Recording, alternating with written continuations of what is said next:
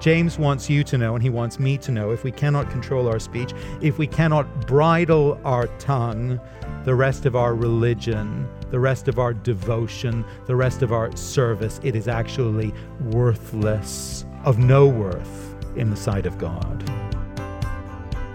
Welcome to Encounter the Truth with Jonathan Griffiths. Jonathan, I can just imagine someone hearing what they just heard and saying, wait a minute, I thought my actions were really what I might be defined by, even more than my words. So help us kind of understand or unpack a little bit what you just said. James just brings so much challenge to us. So, we might tend to think that as long as I've made a declaration of faith at some point, then my behavior doesn't matter at all. And James says, no, your behavior matters because it will give evidence of your faith. And we might get to the point where we say, okay, my behavior matters, but my words are in a different category. Our words don't matter. I mean, James, those don't matter so much. Come on. And James says, no, your words are a vital part of your behavior, and your words will give evidence of the state of your heart and whether you have saving faith. And so he makes this radical statement that we're going to examine and consider together. If anyone thinks he is religious and does not bridle his tongue but deceives his heart, this person's religion is worthless. And we read that, we think, James, are you serious? This is a whole lot harder than I thought. And it certainly is a challenge, and we need to think about it together. So let's do that. Grab your Bible. Join us in the book of James, chapter 1, verses 22 to 27 is where we're hanging out today. We're continuing a message called Pure Religion. Here is Jonathan. Having issued this warning against self-deception, James then drives the message home in very practical terms by giving us a profile of worthless religion. He'll then follow on with a profile of religion that's pure in God's sight, but first the profile of worthless religion, and it's here in verse 26.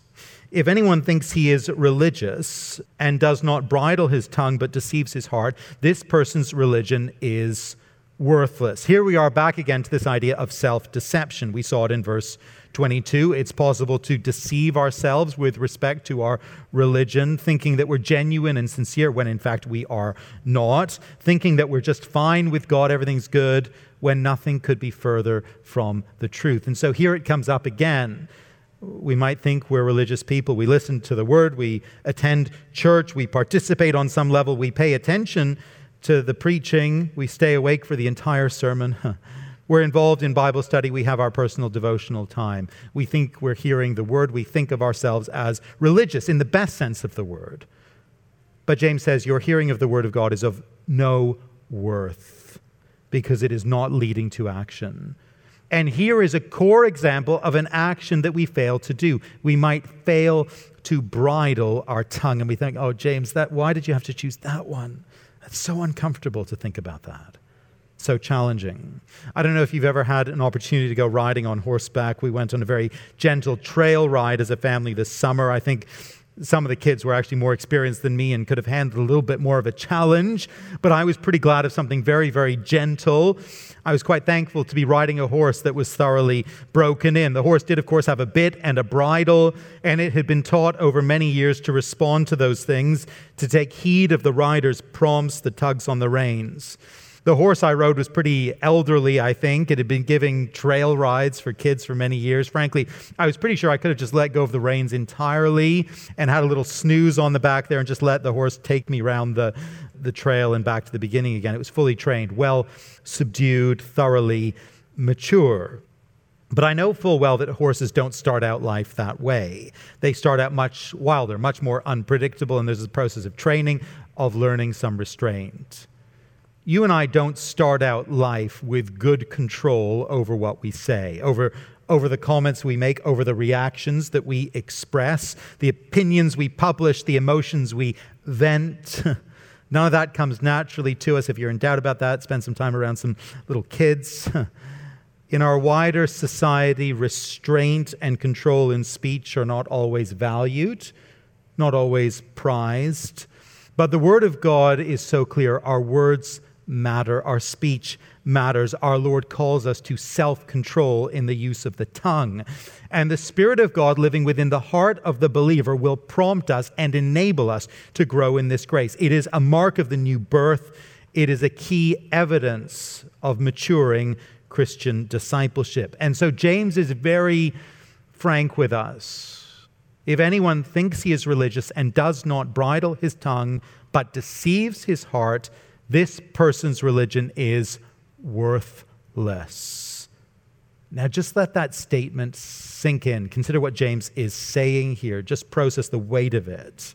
Here is the scenario that James has in mind. Imagine this hypothetical person. He says of himself, look, I'm a churchgoer. I'm here every Sunday morning listening to the Word of God. I have a morning quiet time where I read the Scriptures daily. I participate in a small group. I give money to the work of the gospel, a significant piece of my take-home pay. I pray. I'm involved in evangelism. I am, quote, unquote, religious in the very best sense. I've got this one weakness, though. I mean, it doesn't everyone, right? There's this one thing. I'm prone to saying some things that I probably shouldn't say. Okay, yeah, I'm a bit quick to criticize, to mock other people. I'm a little bit quick to fly off the handle when I'm aggravated. I can say some sharp and some unkind things. People know that about me. My language, okay, it's a little bit colorful, you know, not entirely polite, not entirely civilized, not always G-rated, if you like. But I mean, you know, that's just my personal Achilles heel. Everyone has one. I'm saved by grace. Let's not blow this thing out of proportion. I know lots of other Christians have far worse flaws. Now, what does James have to say to my hypothetical friend? James says to my friend, quite frankly, your religion is worthless. That's the word he uses, worthless.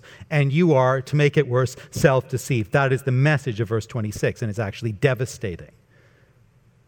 There was a story in the local news some weeks ago about a homeowner who had built a big, beautiful house, quite impressive quality materials, nice stonework, rather imposing looking, had built this new house, but unfortunately had situated it slightly too close to the road. Something clearly went wrong with the permit or the lack of a permit, I don't know. And the city had taken the rather drastic step of issuing a demolition order for this new home. I don't know how things are in that story now. I'm sure it's progressed, but how devastating. You imagine people save for years, they invest, they grow their money, they get some plans drawn up, they hire a contractor, they live through the building process, which can be such a hassle. For months and months on end, they see the dream taking shape before their eyes, and then they discover all of it has been for nothing. Worthless, needing to be torn down. James wants you to know, and he wants me to know, if we cannot control our speech, if we cannot bridle our tongue, the rest of our religion, the rest of our devotion, the rest of our service, it is actually worthless, of no worth in the sight of God. It's a strong statement, but James makes it because he sees the terrible danger. The danger of self-deception of the heart. He knows that there will be those who imagine that they belong to Jesus, that they're right with God because they have some elements of religion in their lives. They give some attention to the Word of God, but here's the thing, they haven't experienced the new birth, haven't turned to Christ in repentance and in faith. And frankly, it shows, here's the evidence of it, here's the warning sign. It shows in their speech, unbridled, unchanged by the Spirit of God, ungodly, frankly. And in that sense, these folk are totally self-deceived. I think that's the person that James has in view here primarily. And friend, I have no idea. It may be that I have just described you. You would think of yourself as a Christian. You come to church and you participate on some levels. But as you consider your speech, your control over your tongue, what you're seeing is actually you have not been made new by the Spirit of God. You haven't come to Jesus for new life. And if that's the case, friend, the thing you need to do is you need to come to Jesus for new life. You need to start with repentance and with faith, a true turning to Him. And if you will do that, He will make you new and He will begin to transform you. Now, I should say as well, I think this is right. There will be others who will be feeling something of a rebuke from verse 26, as many of us will. Perhaps your control of your speech is not what it ought to be, but perhaps you are convinced that you are truly saved, and yet you are living a stunted Christian life. Maybe that's what you're seeing here. Perhaps it's right to think in this case of a person who will be spared hell, but might end up looking back on their Christian life as a series of squandered opportunities to grow, to serve, to glorify the Lord. You may remember that the Apostle Paul speaks elsewhere in 1 Corinthians 3 and verse 15 of those who are saved, but only as through fire. It's a fruitless religion, and I fear it's an all too common religion. And maybe for you, the rebuke of verse 26 is a bit of a wake-up call, a timely wake-up call. Your words, your speech are giving precious little evidence of your spiritual life. You are saved, but what you're seeing here is that things cannot go on like this. And maybe today you need to go and you need to spend some time with the Lord and you need to address this. You need to repent of some things. You need to cry out to Him for the mercy and the grace which He is only too ready to give. You need to resolve with the help of the Holy Spirit to live a Christian life that is fruitful, that is being transformed, not least in the matter of speech, a life that's pleasing to Him. Now, that is the very sobering profile of a worthless religion, but now James turns to set out a profile for us of pure religion. You're listening to Encounter the Truth with Jonathan Griffiths. Our message is called Pure Religion. It's part of our series called Doers of the Word, and we're taking a look at the book of James, chapter 1 today. Now, while we're pausing right here, hope you'll stay tuned because we'll get back to the message in just a moment. You know, the Apostle Paul had instructions and a personal model for faithful ministry. It's really the standard for every generation. And he wrote about this in the book of 2 Timothy.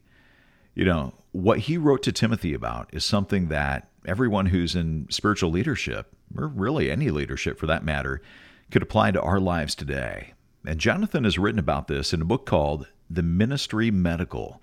It's a health checkup from 2 Timothy. And we'd love to send you a copy of this book as our way of saying thank you for your financial support this month. You see, Encounter the Truth truly is listener-supported. So whether you listen online, on the radio, or through our app, it is your generosity that makes it all possible. And as you give a gift of any amount, we want to send you a copy of Jonathan's book, The Ministry Medical. You can give online when you come to EncounterTheTruth.org or call us at 833-99-TRUTH.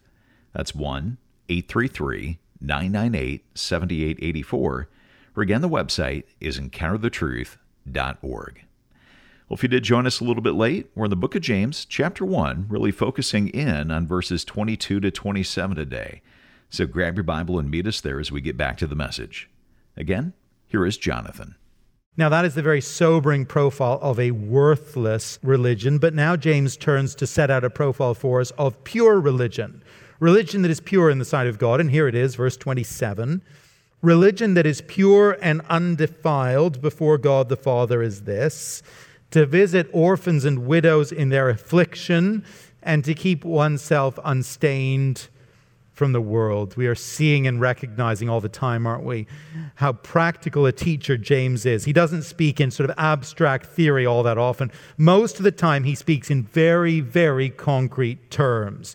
And when it comes to diagnosing our health in the Christian life, he wants to give us something very tangible to consider.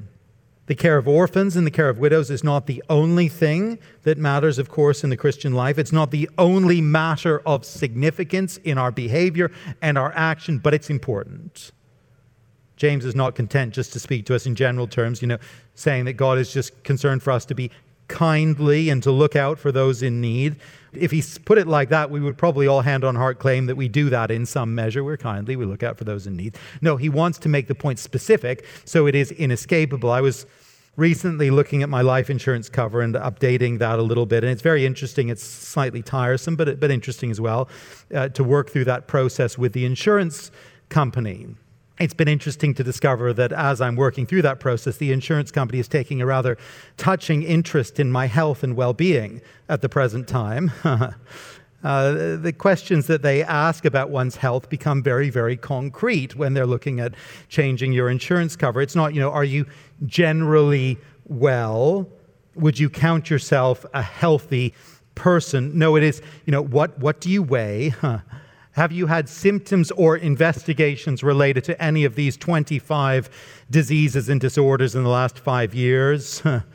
Are you a smoker? remember when I first applied for life insurance some years ago in the UK, the insurance company didn't ask, do you smoke or are you a smoker? They actually asked, I was intrigued by this, have you ever smoked? Which meant, from what I could tell, that an applicant who had smoked a single cigarette would have had to answer yes to that question and then pay an increased monthly premium for that one cigarette for the next 45 years or whatever. Expensive cigarette. In any event, the insurance companies are very specific in the ways in which they evaluate your health. And so is James when it comes to evaluating our spiritual health. On the negative side, it wasn't, you remember, are there potential signs of any kind of ungodliness in your life, anything to be concerned about? No, it was, do you bridle your tongue? Oof. And now on the positive side, it's not, are you kindly toward the needy?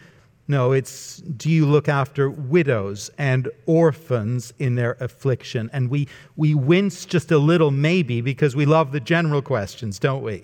Especially among Christians. We love the, how are you doing? Great, thanks. Wonderful. See you next week. We don't like the, how are your quiet times going at the moment? How are you doing in that particular area of temptation that you shared about? We find the particular questions uncomfortable and the general far more agreeable. But James is unafraid and unapologetic about getting specific and particular. And his choice here of what to focus upon is very interesting. You see, James has highlighted an issue and a concern that is dear to the heart of God. An issue and a concern that reflects God's own character and his own priorities. Throughout the scriptures, the Lord expresses a particular concern for the orphan and the widow, and he calls his people again and again, Old Testament and New, to care for such as these. In Psalm 68 and verse 5, we are told that our God is the father of the fatherless and the protector of widows. That's who God is. That's the kind of God that he is. That's his own character. And what we need to see here in James chapter 1 is that God's concern, God's work, and God's priority is actually to shape us into his own image, to form his character within our hearts. Just notice this with me here as we just trace it for a moment. If you would, just look back to verses 16 and 17, where James, you remember, told us that every good and perfect gift comes down from the Father of the heavenly lights. It's a general statement. It applies to all good gifts that we enjoy in God's world. But in particular, in a special way, verse 18, it is true of the new birth that he gives to the believer. That's the most wonderful gift of all that he gives. It's the chief among all gifts. And the new birth, the new life, it is all about forming the character of God's righteousness within us. That's why, verse 20, James is so concerned to point out that our anger does not produce the righteousness of God. The righteousness of God is the righteousness that has its origin in God himself. It's his character, which he purposes to produce in us. And so, religion that counts, religion that means something, that is valuable in his sight, verse 27, religion that is pure and undefiled before God the Father is this, to visit orphans and widows in their affliction and to keep oneself unstained from the world's. It's God's own concern, and so it should be ours. In the world of James's day, it's hard to think of two more vulnerable groups of people than orphans and widows. There was no social safety net to provide for the needs of either. In a world where men were the primary breadwinners, a widow could easily be left destitute very, very quickly. And what James is saying to the believers is this: you can go through all the religious motions that you want to go through. You can sing, and you can pray, and you can attend worship. You can listen to the word of God to your heart's content, but here is what delights the Father. It is to have eyes open to those in the deepest need in your midst and to meet them in their distress. Show the heart of the Father to those who are in urgent need. The world may not actually care about them. The world may make noises about caring for them, but in practical terms, the world may not care about them at all. The world may do nothing for them, but you are to be unlike the world. You stand apart. And the church needs to be a place, it must be a place where no one is left in their need, overlooked in their distress. Our attitude to the needy and our care for the needy is a huge issue for James, and I think it's still the core focus of what he's saying as we get to the end of the chapter, in the end of verse 27. You notice there he talks about keeping oneself unstained from the world. And again, there's a very wide application to that statement, no doubt. But I think that James's core focus is to keep unstained from the world's outlook toward the poor and the needy. The world will dismiss and despise those in need, but the believer will seek them out. The church will be a place where there is genuine concern and practical help, practical care. James, as you'll notice in chapter 2, we won't go there today, but James is going to go straight on to the theme of showing no partiality to the rich and being careful not to dishonor the poor in the next verses. And so his focus throughout this section is on this broader theme. Don't be stained by the world's attitude to wealth and poverty, the world's enamorment with the wealthy, the world's dismissive attitude to the needy. Be distinctive. Have the heart of the Father. And so here is the real deal, the genuine believer. Here is the profile of the one who hears the word and does the word, the one who has real spiritual life, true religion. Here it is: to visit orphans and widows in their affliction and to keep oneself unstained from the world. And you know, it's just so challenging. I mean, let's be honest, this is very, very challenging. It's so challenging to us, to a people who, yes, we prize the word, don't we? It's wonderful that we prize the word. But James forces us, he requires us to ask the hard question. Does your life, does my life give evidence of true religion, of living faith, as James describes it? Not simply do we read our Bibles and do we attend corporate worship, important as those things are, but do we attend to the practical needs of the most needy in our midst? Does our church, do we corporately look like a people whose religion before God the Father is pure and undefiled? I trust it does in some measure. I believe it does, at least in part. I've seen evidence of these things in our fellowship, praise God. But where are the needy in our midst who are being overlooked, who are loved by the Father but need to be loved by us in some very practical ways, who need to be met in their distress and helped? That's the question that James puts before me and he puts before you, and it's not an easy one. And so we cry out to the Father that he might give us this kind of religion in increasing measure, that he might enable us, because we need his help in this, enable us to grow in grace so that his heart will be our heart, so that his priorities will be our priorities, so that we will never be content merely to hear the word and go out and forget it, but no, we will be doers of it also, even in the hardest places, even in the most practical and costly ways. May God help us in this. This is Encounter the Truth with Jonathan Griffiths, wrapping up our message, Pure Religion, from the book of James chapter 1. It's part of a series called Doers of the Word. And if you ever miss a broadcast or you want to go back and listen again, you can always come to our website and listen online. Our website address is encounterthetruth.org. You can download an MP3 for free, or you can simply stream the program through your computer or mobile device. Again, that's at encounterthetruth.org. We're able to stay on this station because of your generosity to Encounter the Truth. And as you give a gift of any amount this month, we want to send you a book that Jonathan's written. It's called The Ministry Medical.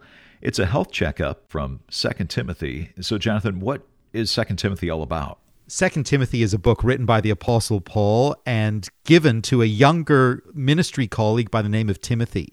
And within this book, within this letter, Paul is showing Timothy the nature of faithful gospel ministry, and he is exhorting him to endure in faithfulness in the work that God has called him to do.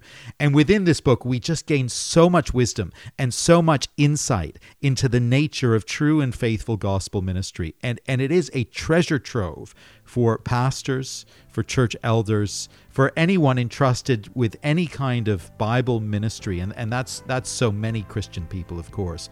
And there are wonderful riches there for us. Well, we would love to send you a copy of this book, The Ministry Medical, as our way of saying thank you for your financial support this month. To find out more, give online at encounterthetruth.org or call us at 833-99-TRUTH. That's 1-833-998-7884 or EncounterTheTruth.org. For Jonathan Griffiths, I'm Steve Hiller. Thanks for listening, and I hope you'll join us next time.